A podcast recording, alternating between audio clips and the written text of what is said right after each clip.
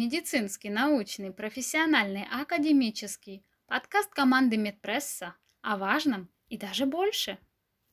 Добрый день, уважаемые слушатели Медпресса. Сегодня попробуем разобраться в вопросе, который задают многие. Ходьба или бег? Что же лучше?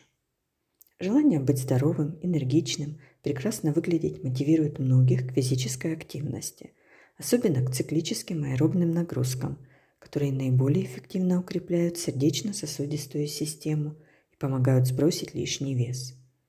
Большую популярность приобрели бег и ходьба как самые простые и доступные способы восполнить дефицит движения. Опытные сторонники здорового образа жизни, конечно, давно сделали свой выбор и проверили его эффективность на практике.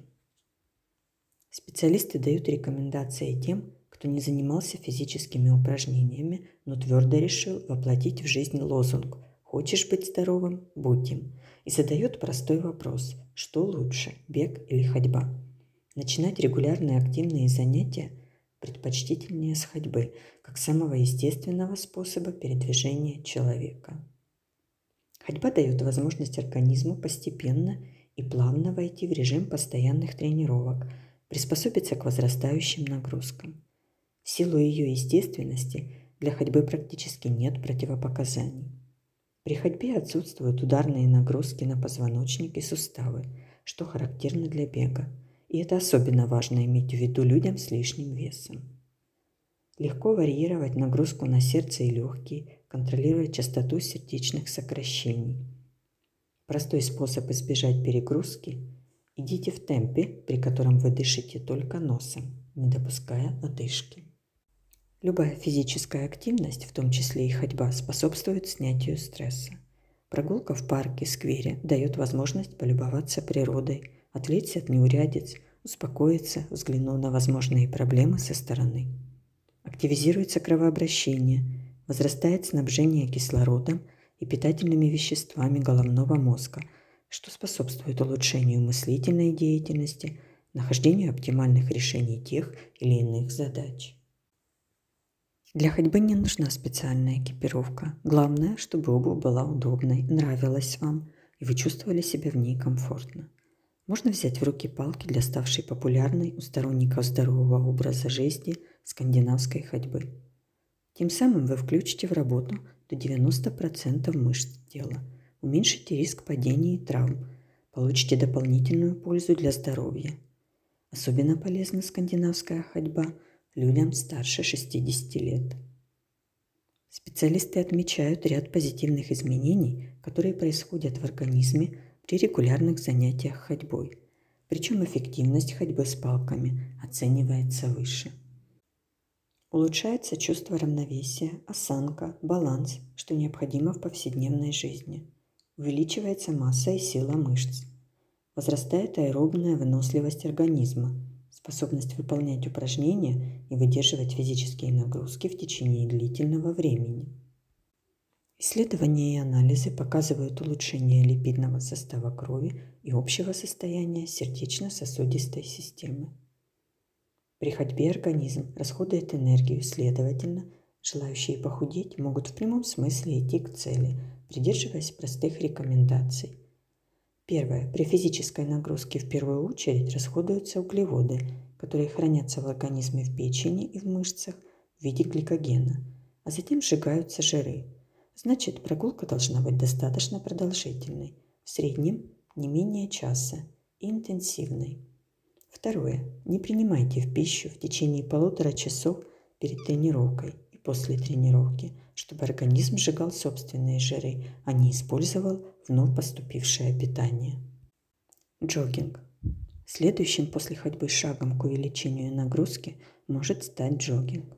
Бег трусцой, технику и основные принципы которого разработал профессор физиологии из Японии, который консультировал императора Японии и его супругу, вызвав бум нового вида физической активности в своей стране, а вскоре и в мире.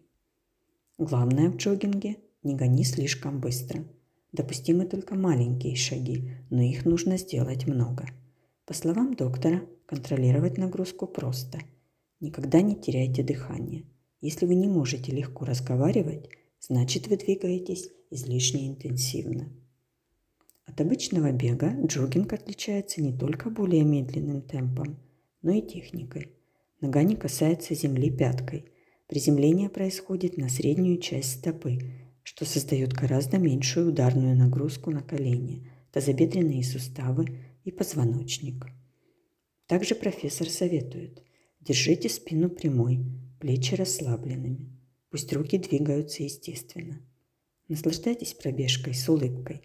Оптимальный темп – около 180 коротких шагов в минуту, которые можно считать с помощью фитнес-трекера или шагомера.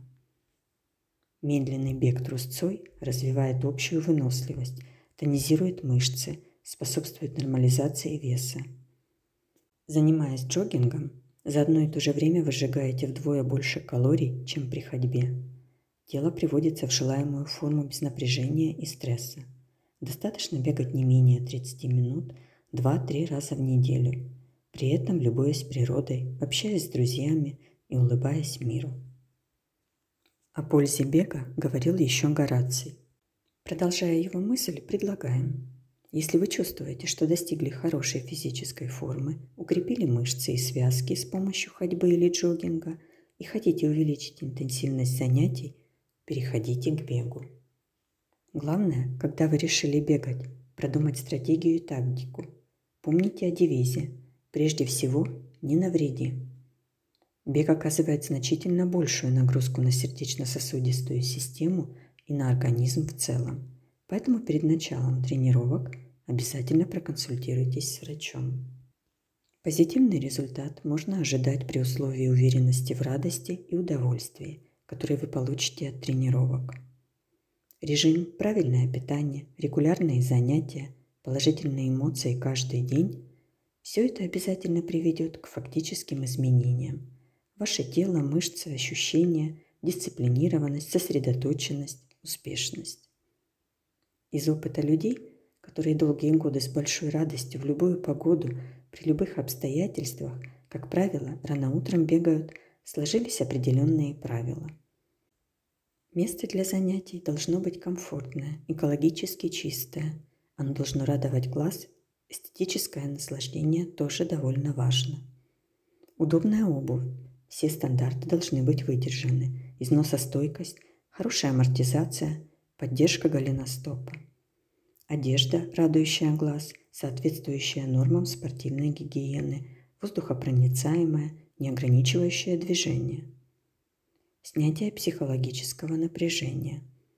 Пригодится опыт японского писателя Харуки Мураками, которым он щедро делится в книге «О чем я говорю, когда говорю о беге». Мне совершенно необходимо эти час-полтора ежедневного бега. Я могу помолчать и побыть наедине с самим собой. То есть соблюсти одно из важнейших правил психической гигиены. Не стоит составлять себя, а нужно хвалить. У меня получается, я могу, я получаю удовольствие. Подводя итоги, можем сказать, что тема ходьбы, джогинга, бега рассматривается учеными, врачами, людьми, у которых есть опыт, всесторонне. Учитываются многие аспекты – состояние здоровья, генетика, хронические болезни, вес, настроение, общий уровень физической подготовки. Но главное – это ваш выбор, ваше осознанное желание быть здоровым, стройным, подтянутым, успешным и верить, что так оно и будет. Благодарим за внимание. Медицинский, научный, профессиональный, академический. Подкаст команды Медпресса о важном и даже больше.